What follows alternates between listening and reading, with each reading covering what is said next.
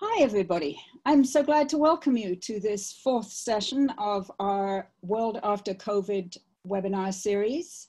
Um, the series, the project as a whole, is evolving in really exciting ways. We've been having um, weekly webinars with distinguished globalist thinkers from various places and various positions. Um, and we're thinking to carry on that weekly um, webinar series through July, and then we'll take a break in August while we actually digest um, and exploit the intellectual property that we've been creating by doing this, um, and also do some brainstorming and planning for other directions that the project can go into um, in the fall. So anyway, today very distinguished globalist thinker, Vijay Prashad, with us from Northampton, Massachusetts. Welcome to you, Vijay. It's great to have you with us. Thanks a lot. It's a great pleasure to be with you, Helena. And um, so you're there looking after your family. I'm here looking after my husband, but it's like all of us around the world um, able to get together, which is great.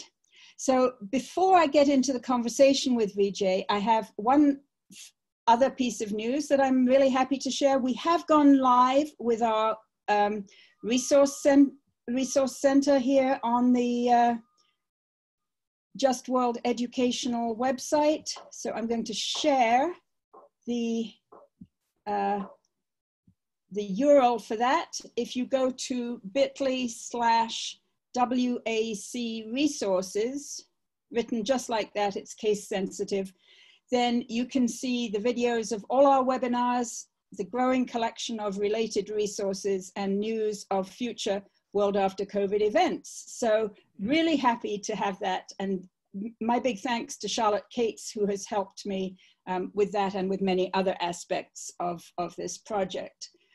Um, so if you want to, if you missed, for example, Medea Benjamin, Richard Falk, Bill Fletcher, you can see the videos there at the Resource Center.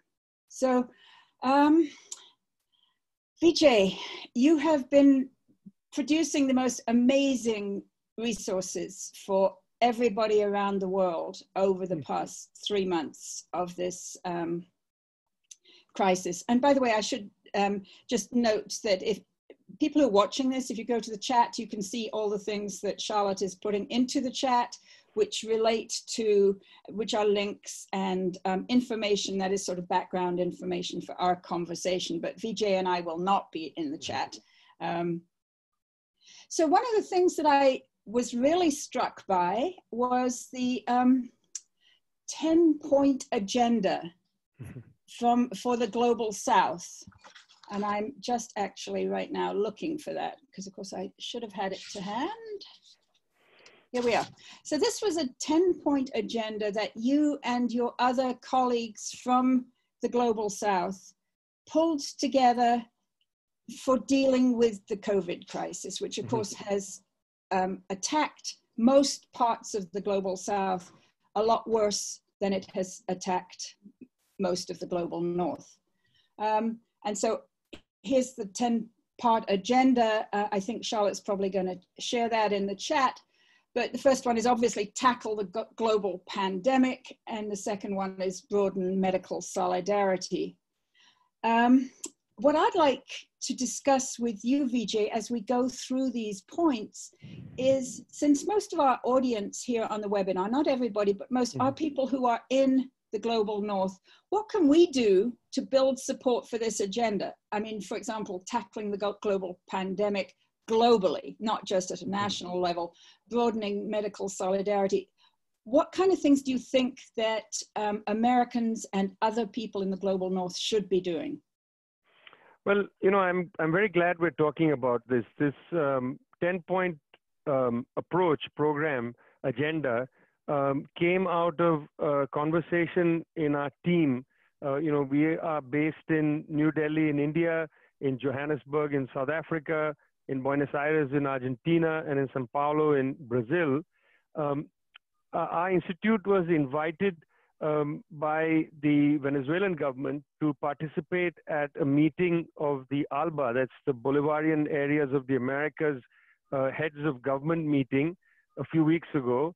And we were asked, uh, our team was asked to produce a charter, you know, some way to start or stimulate a discussion about what should be, uh, as it were, the developing country agenda uh, towards a post COVID 19 world. Already we see that big capitalist firms and so on are beginning to position themselves uh, as new habits of living under lockdown have developed. It's incredible the kind of social changes that have taken place already. You know, habits of buying things off the platform, off the web. So platform capitalism with Amazon and other firms like that will be enhanced and so on.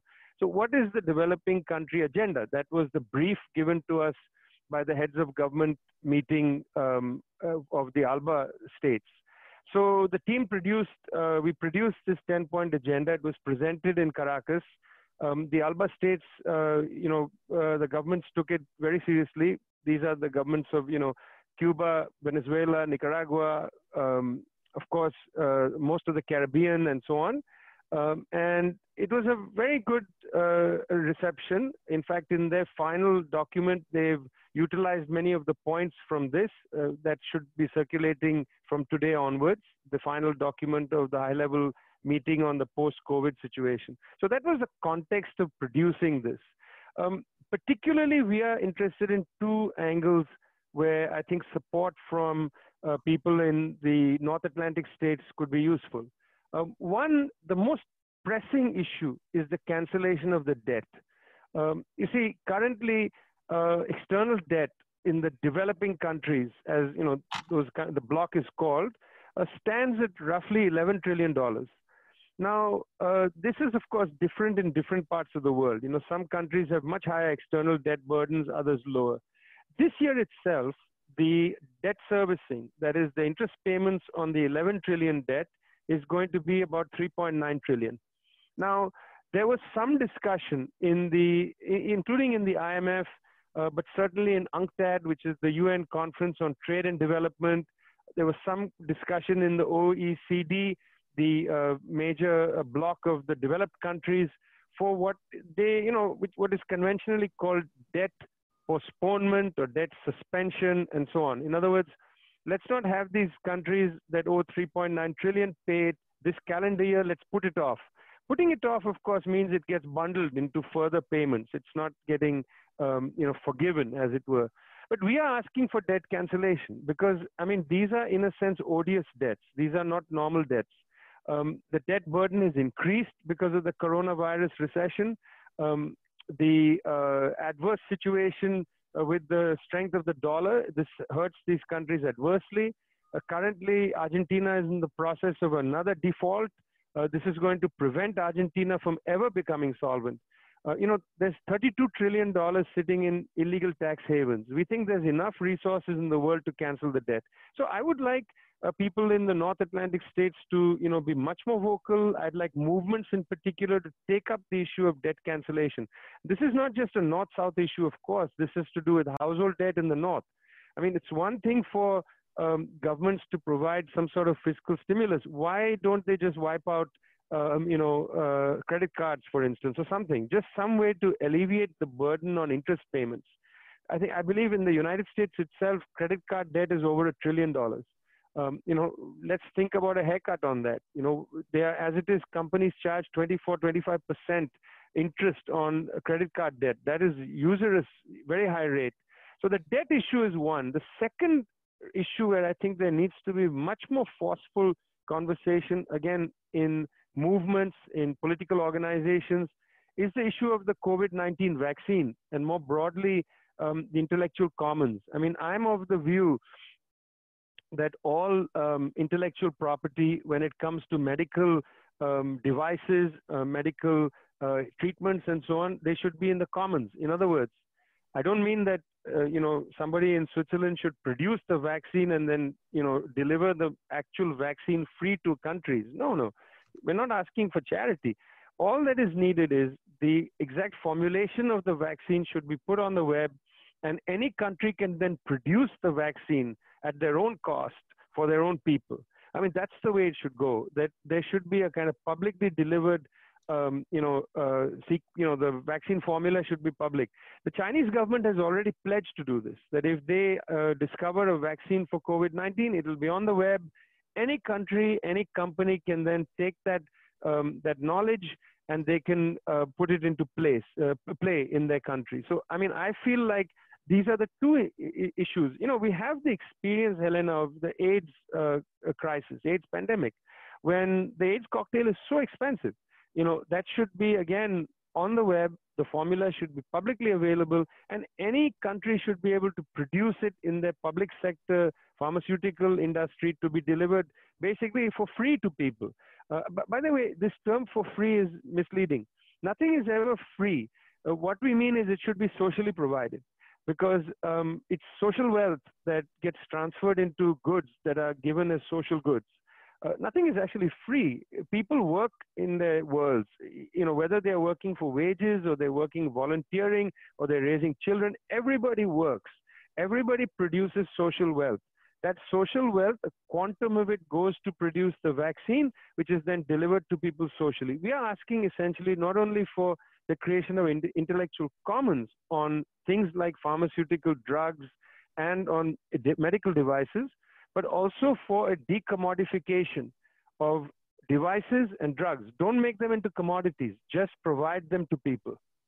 Yeah, of course, that would uh, require a complete overhaul of the uh, so called healthcare system in this country, which is something that I think a lot of us could absolutely relate to. Um, and so I think linking our demands for um, universal healthcare in this country is it seems to be a, a natural um, ally of a of a of a campaign to um, you know open up intellectual property aspects of delivering medications and devices and hopefully also healthcare um, globally. So I, I, think that's a wonderful thing for us to put into the debate here in the United States. Um, by the way, I, I, don't know if, if you know that uh, Code Pink and some other organizations, we had Medea Benjamin on here a couple of days, a couple of weeks ago. They have a big uh, campaign to have the Cuban um, Doctors Brigade, the Henry Reeve Brigade, nominated for the uh, Nobel Peace Prize, which I think is a wonderful thing to do. Um, so that's also part of the anti-sanctions campaign, given that Cuba is the longest standing victim of uh, US punitive sanctions of any country in the world. Um, another thing that's been happening is that we've had little bits of people challenging the US, um, mainly um, Iran sending oil and medicines and um, oil field um, kind of devices and, and technology to Venezuela, which I think is, is um, a, a, real sign that the US hegemony has started to crack. Am I too optimistic to think that maybe US hegemony is headed for the ash bin of history? well, let me start with the uh, issue of the medical doctors. You know, in our 10 point program or agenda, uh, the second point is about medical solidarity. Um, this is a key issue. And as you quite rightly say, the Cuban doctors play a role in this, but not only the Cubans, the Chinese doctors have played a very important role going to Italy, uh, being in Iran, and so on. And, and Chinese medical internationalism goes back to the 1950s. You know, we, we know about the Cuban doctors, and there's a great affection for the role the Cubans have played, but Chinese medical internationalism is about a 60 year project. And I mean, I was a few years ago in Morocco on a train. I met some Chinese doctors. They had been there on a mission for two years, and they're still there actually right now doing COVID 19 uh, work. Um, you know, Chinese doctors came to Palestine uh, about three weeks ago to train the Palestinian Authority medical uh, and health uh, workers for how to tackle COVID-19. So, you know, there, there are these socialist countries all have medical internationalism as a key part of their work. And when we talk about medical solidarity, I mean, we're talking also about how to better understand and utilize and build up the World Health Organization. It plays a very important role. And about 10 years ago, when um, the uh, there was an outbreak of H1N1 in San Diego, California. By the way, nobody called it an American flu, but when that broke out in San Diego, California, um, the WHO declared a global pandemic at the time. They were heavily criticized, including sanctioned by the Council of Europe, accused of being in the pocket of pharmaceutical companies. Because when you declare a global pandemic, countries around the world are obliged to, uh, to buy uh, the current and important drugs to treat people. You know, you have to stockpile. And so the Council of Europe said because H1N1 didn't become a serious epidemic, they accused the WHO. WHO had to then become very circumspect about declaring a pandemic. You know, we need to free the WHO from this kind of pressure. They need to be able to say, look, there's a pandemic or there's a public health emergency. We need a much more open attitude towards how to tackle these issues because they're going to become, I think, more and more grave uh, in the years to come for, for a variety of reasons. So medical solidarity is important. This includes the Cuban doctors, Chinese doctors, but others need to be sending medical assistance to each other, you know. Now, the issue of Iran sending the oil, I just want to clarify for people that was not a free delivery of oil. That was a commercial transaction. The Iranians sold oil in the open market to the Venezuelans. Um, the scandal of US unilateral sanctions is it doesn't allow normal commercial activity to take place. This was not an act of, of solidarity in the sense that they said we'll donate oil. It was a commercial transaction. The United States government is against the free movement of commerce. It is, in fact, against the free market. Uh, it attempts to suffocate countries on political grounds. This should be a scandal to libertarians around the world. Uh, why should the United States government suffocate Venezuela? It has some money. In fact, why is the Bank of London holding Venezuelan money and holding it hostage? Why are American banks holding Venezuelan monies hostage? This is against the freedom of, of commercial, you know, of, of commercial transactions. There should be no politics in this, in my opinion. I mean, yes, you can decide we, we have some problem with you, then return the money to the Venezuelans. Say, don't bank in the United States. Return, the Bank of London should return the gold to Venezuela, not hold it hostage. That's, that is a real criminal activity by the British and, and the United States in this case. So, you know, here's Iran. Last year, Helena, Iranian oil tanker was going to Syria. It right. went into the, the through the Straits of Gibraltar at the Straits of Gibraltar, British special forces boarded this Iranian tanker, which did not carry an Iranian flag. It was a third country flag, and they did not openly say they were going to Syria. They captured the tanker, held it in Gibraltar. It was an international scandal. This year, and this is very significant, this year the Iranians said, look, you know, and by the way, Iran sold the oil to Syria as well, just to be clear. Uh, this year, the Iranians said, we are going to Venezuela they kept their radars on. They had five ships. They put the Iranian flags on them and they sailed into open seas. The United States government had a, a, a fleet of, of military vessels off the coast of Venezuela. And I was watching this very closely because I was very worried that the United States military would stop the first Iranian tanker, board it, hold it, and there would be an international incident at high seas, just as there was last year in Gibraltar and then in the in just off the coast of Iran um, when it, the Iranians boarded uh, a vessel, uh, I think it was a British vessel, in retaliation. Uh, I was very worried that there would be a situation, but the five Iranian tankers went right. They threaded the needle through the American blockade. They were met by Venezuelan Navy and Air Force, and they were guided into harbor. They unloaded their thing. Now, I talked to people in the U.S. State Department, and I asked them, why did this happen? I mean, after all, you are Pompeoites. In other words, you are mm-hmm. under the thumb of Mike Pompeo, one of the least imaginative uh, heads at the State Department. That's saying a lot. I mean, the United States State Department has been generously headed by unimaginative people. Um, so I asked him, why did you allow these tankers to go through the blockade? I mean, allow, I'm putting in quotes because the United States has no right to stop an oil tanker on a normal commercial uh, business. It has no, no right. It's not given some anti piracy laws by the UN, no right at all. So why did you allow in quotes? And they said, well, it had become clear to us that with the heavy Chinese involvement in Caracas, in Venezuela, uh, we didn't want an incident, you know, like a like a Cuban missile crisis, essentially, at this time. Because if they had stopped the ship, uh, I am told that the Chinese had made it clear to the United States they would take up this issue at the UN. And the US just didn't want to do that, uh, already having enough problems in the trade war with China. So I'm not sure it's an exact fraying of US hegemony. I don't want to exaggerate that. The United States still has the largest military in the world. It has the most bases around the world. We should not exaggerate uh, the de- de- demise of US hegemony. They can bomb countries wherever they want, but they are certainly being challenged uh, by countries uh, outside the United States, including China. This is not led by China. Other countries are also challenging them, Russia being one, and so on. Um, but let's be clear that the US has created an Indo Pacific strategy to box in China. And China is, in a way, in a defensive posture, not in an offensive posture.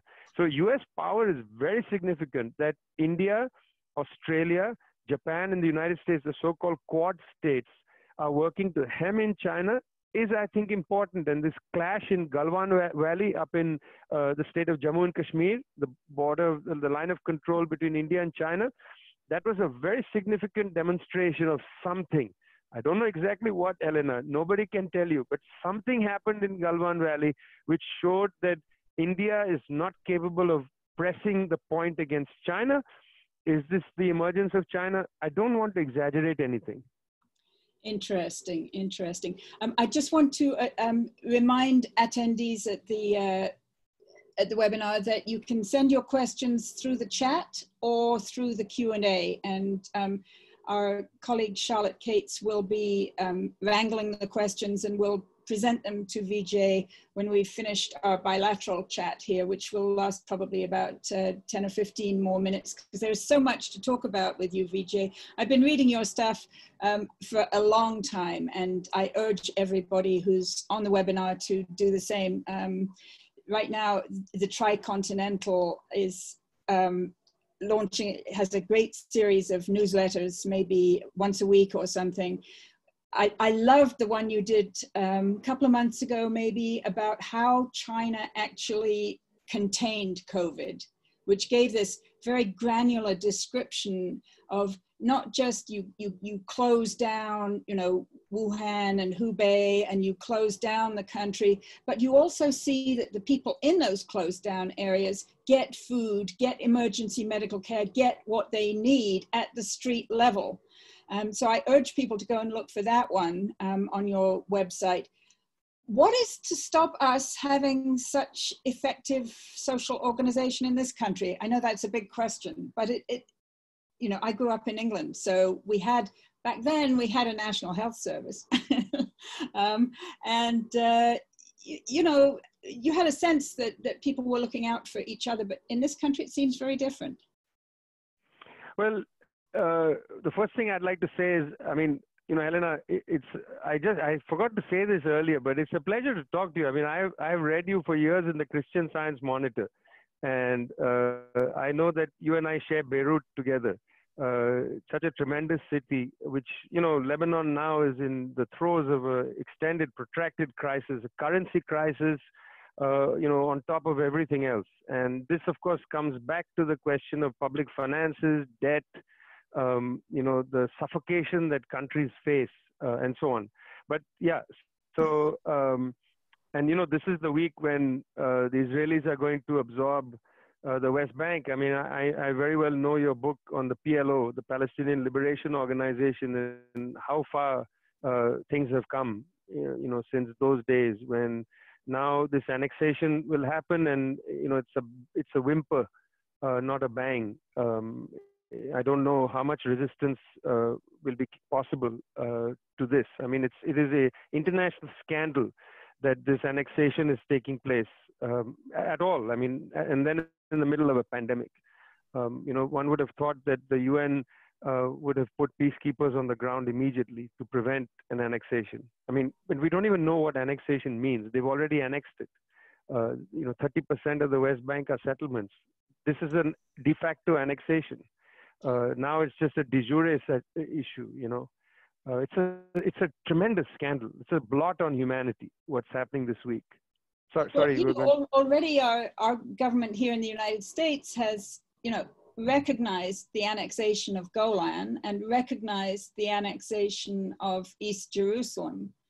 Um, and meantime, for the past, you know, 70 years, well, okay, for the past 53 years or whatever, mm-hmm. has, has protected Israel's settler colonial project inside Palestine at every turn in, in the Security Council. Mm. So you're right, it would be great if the United Nations did something about it. But given that there's a US veto, it's not going to happen. Um, I gather you, you're going to have um, an issue of your newsletter coming out on Palestine in the next couple of days. Yes, I, I would like to point to two things. One is there's a website um, on the international, the week of international struggles and anti-imperialist struggles, and you know the exact website uh, maybe Charlotte can find, or it's basically anti-imperialistweek.org, and there under the um, in the website you'll find uh, under news uh, an excellent declaration in solidarity with the Palestinian people from this, uh, you know, this platform to which my organization belongs, which is the International Assembly of the Peoples. Um, that declaration is a very strong declaration. It was essentially produced by the International Assembly of the Peoples, which is a 200 political movement um, organization, not organization, network really. Well, our uh, organization, Tricontinental Institute for Social Research, puts out a weekly newsletter, as you mentioned, and this week's newsletter is going to be a pretty hard hitting um, letter on Palestine and on, you know, what I believe is, you know, it's, it is an open public crime against humanity. Uh, there is no need for you and I to report anything. Uh, everything is in plain light, plain sight of day. Uh, there are UN resolutions that are being openly violated. There are International Court of Justice rulings that are openly violated. I mean, there's no need. You know, we have been to Palestine. We've reported the issue from Palestine, but there is no need to report anything. Um, you know, what am I supposed to say again? That the settlers with impunity cut down olive groves of the Palestinian people. If I say that again, what impact does it have? None. Um, this is the scandal. That's why I say it's an open sore on humanity. Um, you know, and I'm, it's extraordinary that there is not much uh, more public uh, denunciation and condemnation. You know, uh, I was very surprised and heartened to see the Financial Times uh, make a very strong editorial against the annexation. And now this might have something to do with the fact that the new editor of the FT is superb, and she's doing a great job steering that newspaper into a kind of, uh, you know, into rationality. Let's put it that way. Well, maybe we can see something like that with the Wall Street Journal. it's unlikely. That that paper is genuinely um, lost its way. You know, uh, gone are the days when they allowed Alexander Cockburn my dear friend and an editor. Uh, Alexander Cockburn used to have a column in the Wall Street Journal. Gone are those days. You know, now the columnists are just hard to read. I mean, I look at it every day uh, just to see what they are thinking and I must say, uh, highly um, disreputable. Now, even in the news pages, Helena, that's what scandal is. The news pages uh, have deteriorated of the Wall Street Journal. Used to be a lot better, that's true. That's what they used to say in, in Britain when I was growing up. You know, the, the Times of London is not what it used to be. And then you'd say, well, actually, it never was. no, correct. I mean, uh, that's exactly correct. So um, I, I, did want to just ask you about this uh, thing in your 10 point agenda about shifting to non-dollar based regional trade, which I think it's not only a question at regions, and that has to do also with food security and a lot of uh, linked issues, but globally, non-dollar, you know, alternatives to uh, Department of Treasury controlled um, payment mechanisms, for example, um, is something that a lot of people have been talking about the need for, and especially after um, Trump left the JCPOA and the Europeans started talking about maybe making a, a, an alternative to the SWIFT system, but they never got, got it together. the Chinese and Russians talked about it, and they never got it together. What are the prospects for some alternative to Washington controlled financial systems in the world? I mean, there's several parts to that question. Um, the first part is that regional trade should be denominated in something other than the dollar, and it need not be uh, conducted via monetary payment. You know, th- there is a precedent, and we already see it. You know, during the period of the high period of the Bolivarian project in South America, um, you know, when commodity prices were high, you know, when Chavez was really driving, that is Venezuela's Hugo Chavez, really driving the ALBA process. Um, you know, they produced a, a, virtual currency called the Sucre. That was the theory. Um, was a virtual currency would come in, but there was already a lot of barter trade uh, mm-hmm. across borders. You know, countries said, "I'll take natural gas of such so much, and then we'll provide you with so many, you know, uh, primary commodities of a different kind." Now they monetized the amounts. Obviously, it was against a certain monetary value, but they didn't have to actually exchange dollars, even digitally. Uh, it was done in a barter way. That means your holdings of foreign exchange uh, particularly dollars, euros, etc., was not impacted by the trade. You just traded with each other in a barter way. So whatever minimal foreign exchange you had, by which I mean the kind of international currencies, could have been utilized for other things, you know, other things that you buy. You don't have to use it in all the trades you're doing. So regional non-dollar trade is a very uh, respectable and it already exists. It needs to be encouraged and increased. And creating a digital currency, uh, regional currency is a very valuable thing. Then you may not even denominate it directly with the dollar, the trade. You know, so that's one set of issues. The second is actual financial institutions. Now you mentioned SWIFT. SWIFT technically is a European, um, you know, uh, it's a European controlled network. It's based in the low countries. It's not an American. Um, but so Europeans play a very hypocritical game here. You know, they allow SWIFT to take instructions from the US Treasury Department, but actually, vis a vis Iran, the Europeans could have allowed the Iranians to trade. Uh, you, you, know, to use the SWIFT network to move money around, but they didn't want to antagonize the Americans for fear of secondary sanctions against SWIFT itself, the company, because a private entity, against companies that use SWIFT and so on. So they they don't have the political nerve to stand up to the U.S that's a different issue. But yeah, uh, other institutions need to be created. Why should there be just one Europe Europe-based uh, money transfer system? You know, why can't there be a, a, one an international system or or one for Asia, one for Africa, one for Latin America? Multiple institutions which then intersect with each other. Otherwise, you are controlled by a European entity. You know, your money movement is controlled by a European entity, or it could be, you know, something that gets managed by UNCTAD, you know, the UN Conference on Trade and Development. It's a UN system to move money, something like that. More democratic, controlled by the General Assembly of the United Nations. I'm just throwing out an idea. Yeah. The, the third set of issues is the question of developing finance for development. You know, um, if a country wants to borrow money, uh, they generally go to the Paris or London clubs. These are multilateral lenders, either private or public lenders. Um, these are dominated by basically the Waller, the dollar Wall Street system. You know, they are borrowing in dollars. These are banks that are, whether in Frankfurt or in London, City of London or in New York, they are basically captive to U.S. Treasury rules. I mean, why can't there be other ways, other bundling of finance for development? You know, and now the Chinese do it bilaterally. Uh, they will come into a country and they'll offer finance for development. You know, uh, but it's often bilateral. You know, it would be interesting to create different things. There was an issue on the table to have a BRICS bank. Um, the Bolivarian project in South America created a Bank of the South, you know, Banco Sur. Um, the Asian Development Bank is actually the uh, is not a independent multilateral institution. It's certainly based in Manila, but it's controlled by the Japanese and the US Treasury Department. So it's not exactly what we're talking about. I mean, I guess the, the Chinese have this new um, vehicle called the Asian eh, um, Infrastructure Investment Bank. Um, which is a multilateral bank, and they've just made a big uh, one or two big big loans to India to to deal with uh, COVID-related costs. I mean, is that a potential alternative to the World Bank system and the whole um, you know, Dumbarton Oaks kind of Washington dominated system? Yeah, I, I believe. I mean, look, one should look at how these things um, develop.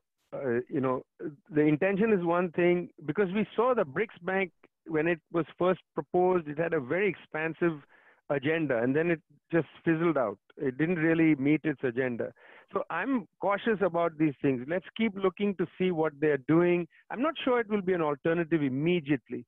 Uh, some of this has to do with the fact that sovereign wealth funds uh, generally go through these multilateral, older multilateral institutions, and that's where right. the money is. You know, it's the it's the Norwegian so- sovereign debt fund, it's the Gulf Arab sovereign debt funds. Where are they going to be comfortable?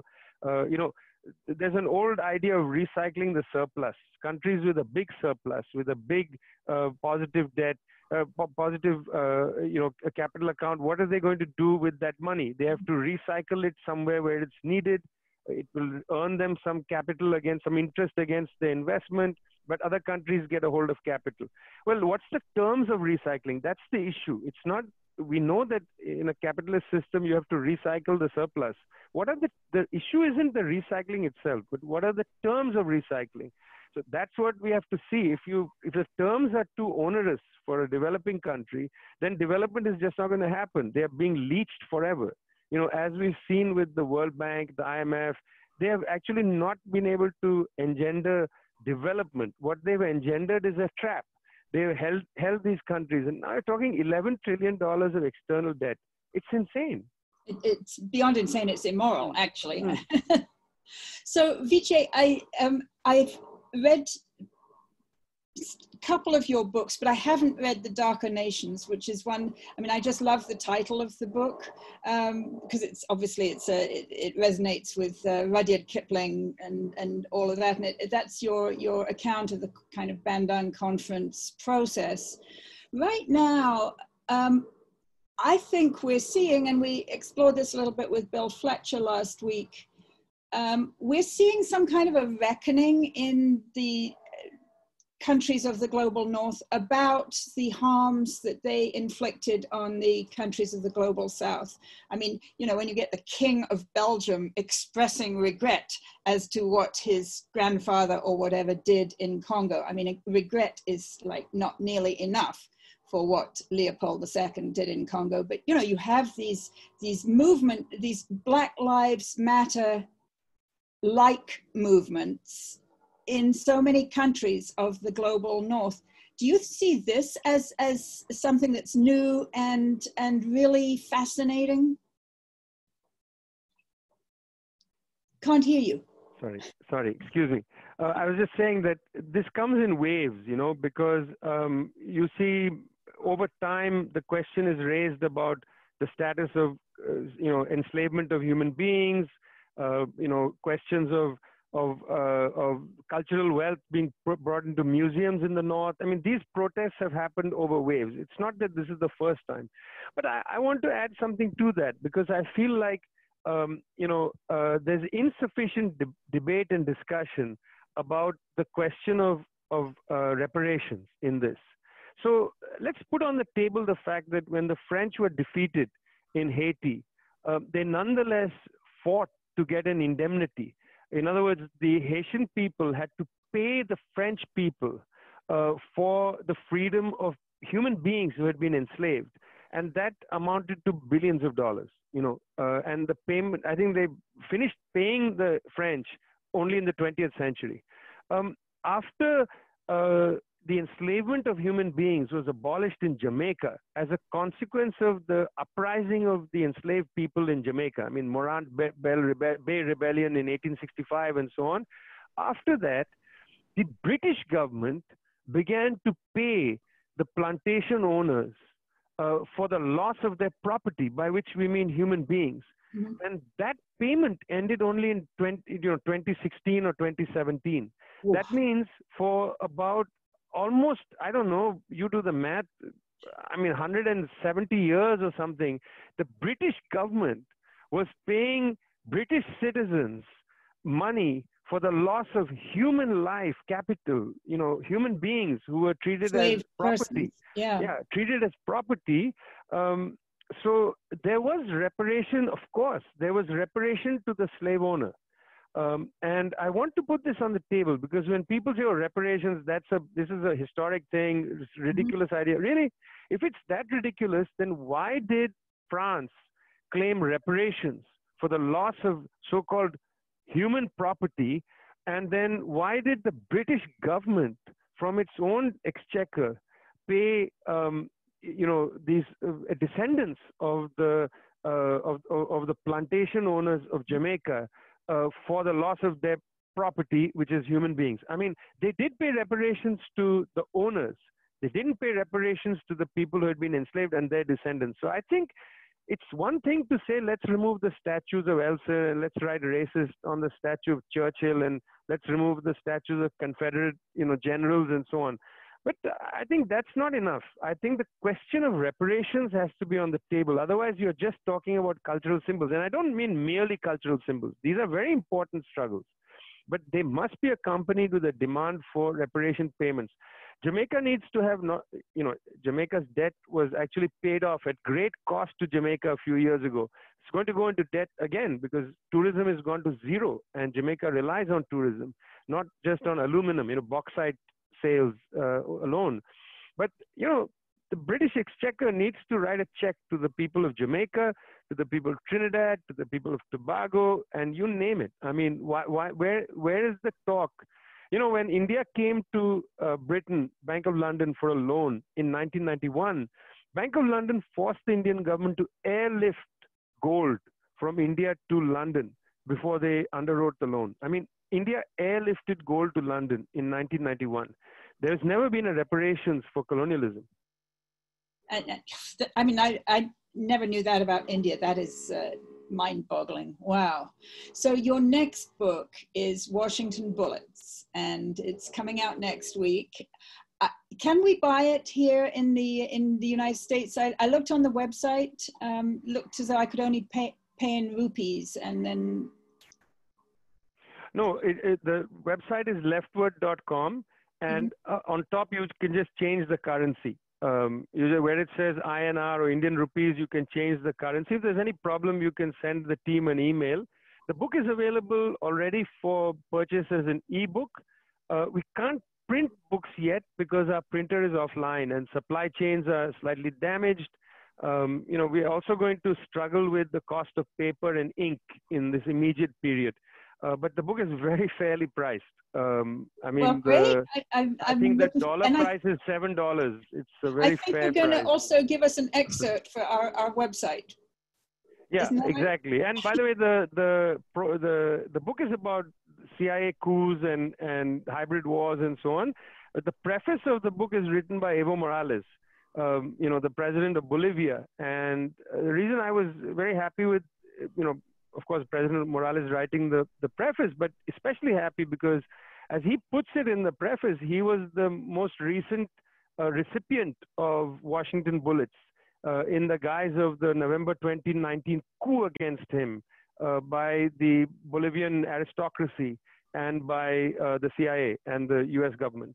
Yeah, sadly, that one was more successful than the long standing attempt against uh, President Maduro of, of Venezuela. Um, I am delighted that Charlotte has put the link to that and the link to a lot of your other, the other things that you've been mentioning into the chat box. And now I'm going to open things up um, and hand over to Charlotte so that she can uh, I'm afraid we don't have much time now, maybe about 10 minutes, um, and Charlotte's going to bring in questions from the attendees. Um, if anybody has any more questions, put them in the chat box or in the Q&A. And Charlotte, over to you. Thank you. Great. Um, thank you so much. Uh, and we're, you know, getting some questions in. And if folks have more questions that they'd like us to ask, I encourage you to put them in the Q&A so that uh, we can move forward with that conversation.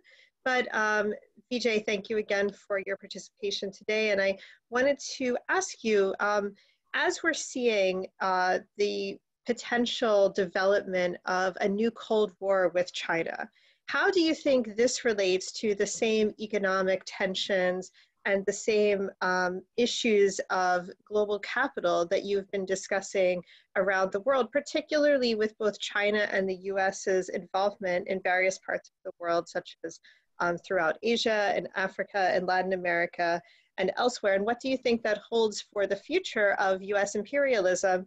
And is there, what is your perspective on what's, uh, what's taking place and the kind of the rise of China? Is this a progressive force in the world? Is it a mixed force? Is it uh, something that opens space? What, how do you view this uh, changing global balance? Yeah, I mean, um, it's very interesting that last year was the first year that the World Intellectual Property Organization um, said that for the first time, the United States no longer had the highest number of uh, patent applications. Those came from China. Um, I think there's an interesting worry, anxiety, uh, particularly in Silicon Valley among the big tech firms, which is that China seems to have advanced quite rapidly in the tech arena. You see, there was no problem in the United States as long as China was merely the producer of finished goods um, Chinese, if you if it was merely a place to exploit Chinese labor, that was fine. You know, we'll build Foxconn factories, build iPhones, and so on. Uh, you know, across the Pacific Rim of China, that was adequate and fine. But the Chinese played a very interesting game, which you know Indians just didn't play this game. The Chinese said you can come in and you can um, set up factories in Shenzhen and so on, and you can hire Chinese labor. You can use, you know, Chinese labor is it was extremely well educated compared to labor in places like India. Was much healthier, um, you know, had better discipline and so on. I mean, these are, and, and then Chinese infrastructure was better than most places in the world. So this is what they provided. But they said in exchange, you have to do two things we insist on science transfer and technology transfer. So the test here was in uh, solar energy. The Chinese essentially told these French companies, you can come in and produce your voltaic cells and your things, but you have to show us what you're doing. And now, now you can complain and say this is espionage. Well, no, it was a commercial transaction. They said you can come and use our infrastructure, but part of the contract is you have to tell us what you're doing. And the Chinese learned very fast. And now uh, Chinese science and industry is much higher than most parts of the world. So on the question of 5G, and in particular Huawei, uh, Huawei technology is up there with you know anybody in the world. And in fact, uh, uh, Silicon Valley firms have are greatly worried that if Huawei and other firms like Huawei take an advantage, this is a multiple generation advantage. It's not just 10 years, five year advantages. It might be one or two generations of advantage that Chinese firms have over US and European firms, German firms, French firms, and so on. And so they have been putting a lot of pressure. You know, just because Silicon Valley is in California doesn't mean that they don't like what Trump is doing with China. Uh, they want a political solution to Chinese domination. They are not willing to compete freely with Chinese companies. So then you start saying, well, look, you know, Huawei poses a security risk. By the way, Google openly says that they share information with the US government. If you read Edward Snowden's uh, revelations, all these Silicon Valley firms openly collude with the US government. So somehow the um, Silicon Valley firms and the US State Department have been able to convince people that it's Chinese companies that pose a security threat when American companies routinely pipeline information to government authorities. You know, that's what Snowden told us. So, so they are trying to politically manage what is a scientific and commercial advance made by Chinese firms. Now, okay, let's be open about it. This is not a question of security. It's a question of the future of you know Silicon Valley and of American capitalism and its ability to dominate these sectors of high tech and so on. You know, uh, the Europeans understand what's going on. You know, the reason they are worried about 5G technology isn't snooping. Hello, I mean, in Britain, uh, you know, the the security agencies have been snooping on people with the utter connivance of all the, the big tech firms. You know, that has come out already. It's not that. They're worried that if 5G comes through Huawei and other firms, companies like Nokia and so on will get wiped out at least for a generation, you know, and the Norwegians and others, they have a commercial interest here. So they are using extra economic measures to hem in the emergence of Chinese high-tech firms. That's what's happening with Huawei. I mean, why would you arrest, why would they arrest the chief financial officer of Huawei in Vancouver airport. Do you know where she was going? She was just transshipping in Vancouver, flying to Latin America because that's Huawei's big growth area. So they catch her in Vancouver airport, put her in house arrest, and now is extradition warrant into the United States. I mean, this is plain intimidation to try to prevent these firms from having their expansion in Latin America and so on. The Indian government, in retaliation for Galwan, banned Chinese apps in India. By the way, there are no Indian apps developed to ban in China. So the Chinese can't retaliate tit for tat because Indian high tech is simply not developed indigenously. Indian high tech workers work for American companies. So, you know, this is something India needs to really reflect on that there really is no, and you ban Chinese apps. By the way, 99% of phones used in India, including Jio phones, you know, the big company close to Prime Minister Modi, Jio, the Jio phones are made in China.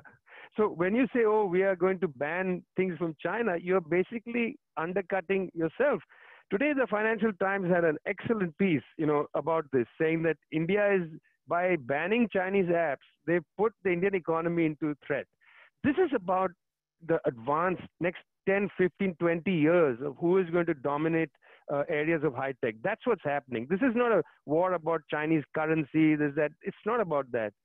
It's Silicon Valley pretending to be liberals, enjoying the fact that Trump is fighting their battle for them extra economically, and by the way, on the world stage, looking quite ridiculous doing so. Thank you so much.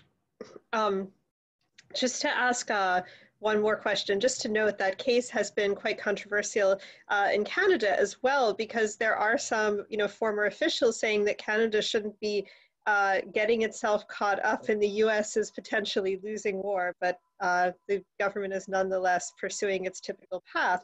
Um, but we have a question from Eduardo Masoni to ask you, do you really realistically think that there is a chance to make future development of anti-COVID-19 drugs or vaccines a global common good? Do you think it's possible and not just a demand?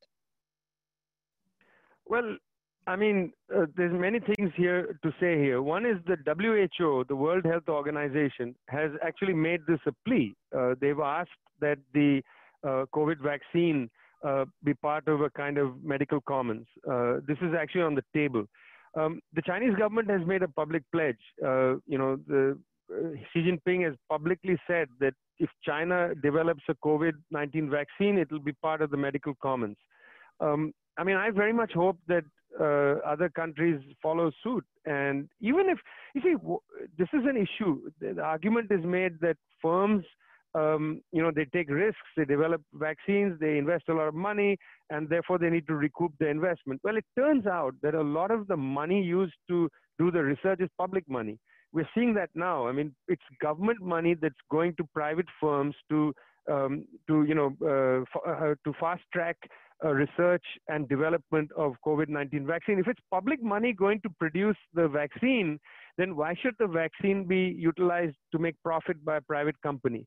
You know, profit should be annulled. And as I was saying, if you had this in the commons, then countries, uh, you know, depending on their ability to do so, should be able to produce the vaccine in their own pharmaceutical industries and provide it to people. I mean, this this has got to be the demand. It's not. It's a totally realistic demand. Uh, it's not some you know ridiculous idea of you know uh, unicorns and so on. This is a real demand. I mean, it's a re- it's a real possibility.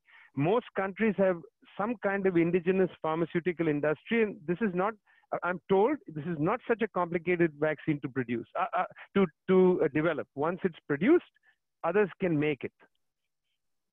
Yeah, I think we've already seen this issue with uh, remdesivir, which is this kind of marginal treatment. It's not a it's not a silver bullet for uh, remdesivir, which was developed with massive amounts of, of public money here in, in the United States. And Gilead Sciences, which is now producing it, is is charging like six thousand dollars for for a course of it, or you know, with and that's almost certainly going to happen with a vaccine and with further, you know, more effective treatments for COVID-19 or the other COVIDs that may well be coming along behind it, unless we get the public demand here in this country and we need to put this into the political system. I mean, I think all the things that you've talked about um, today, Vijay, we need to raise them, like ending debt, canceling debt, lifting sanctions, um, you know, making these medical advances part of the of the commons we need to get these demands embedded into the uh, the political system here in this country. Um, and you know let's hope since we are an educational nonprofit we have to say that you know we make these demands of both the major both the major parties. Uh, i'm afraid that we're out of time for more questions but i want to thank charlotte for having having um, fielded the questions there. Um, just before we go away, I want to um, recall that this is a continuing conversation. We've already had Richard Falk, Medea Benjamin, Bill Fletcher. Now we have you, VJ, and we're really happy to have you here. All these materials are going to go onto our resource page. Um, and so I'm just going to put that up again in case people didn't catch the U URL. By the way, all the um, URLs that were in the, uh, the chat, um, the chat box during this session will also be on the resource page. So people can go there, you know, and continue their own um, research into all these matters.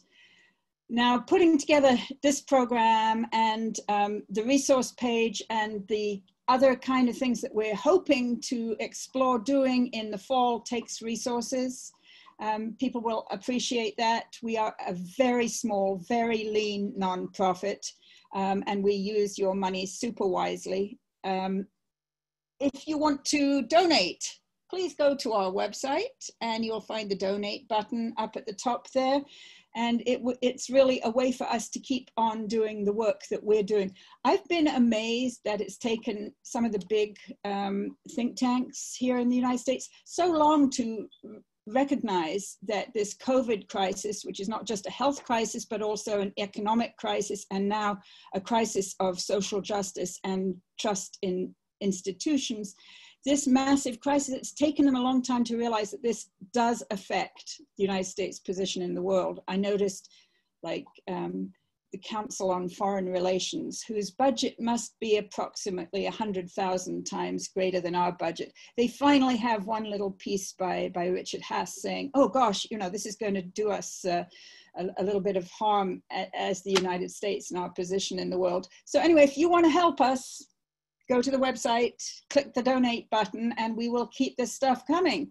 Um, we have a great conversation lined up for next Wednesday um, when I'm going to be talking to Ambassador Chas W. Freeman Jr., who is a very um, distinguished diplomatist. He had, was not only um, Nixon's interpreter when Nixon went to meet with, uh, with Chairman Mao in Beijing in 1972. He also negotiated with uh, Fidel Castro for the withdrawal of Cuban, South African um, forces from Angola back in the, I guess, early 90s. And he, amongst his other distinguished uh, credentials is the fact that he was nixed from being Obama's uh, director of national intelligence by virtue of the fact that he actually thinks that Palestinians are people and have rights that need to be um, recognized. So anyway, next week, next Wednesday, I'll have uh, Ambassador Chas W. Freeman Jr. with me. After the week after that, on Wednesday, we'll have Professor Hilal Elver, who is the recently retired um, UN Special Rapporteur for the Right to Food. So with uh, Freeman will be talking about US China and other issues. With Hilal Elver, we'll be talking about food security and other issues. Um, and then we're going to have a, a, couple more guests for the last two um, Wednesdays in July. Um, as I said earlier, we'll be um, taking a break from doing the weekly webinars in August, but as a way to give us time to exploit this fabulous uh, intellectual property. I know, I'm sure Vijay and I both have this uh, attitude toward the uh, concept of intellectual property, but what, what can I say, intellectual commons. Um, we're going to exploit it and uh, think of different things that we can do in the, uh, in the fall. And um, so it just remains to me to thank you, Vijay, for being with us and just giving us these explosive, you know, ideas and very concrete things that we can all do. Well, thanks a lot, Helena, and thanks, Charlotte. It's great to be with you at Just World, and I look forward to more collaborations. So do we. Well, thank you. And um, I want to thank Charlotte as well, who is with us from Vancouver. Um, she do, always does a great job semi behind the scenes and i want to thank everybody who's attended this webinar let you know that um, as you leave the webinar you will have a an evaluation form and we really really value your we value your evaluations because they help us sort of uh, take the, the project in um, good directions so thank you um, vijay Thank you, Charlotte, and thank you, everybody else, and see you next Wednesday.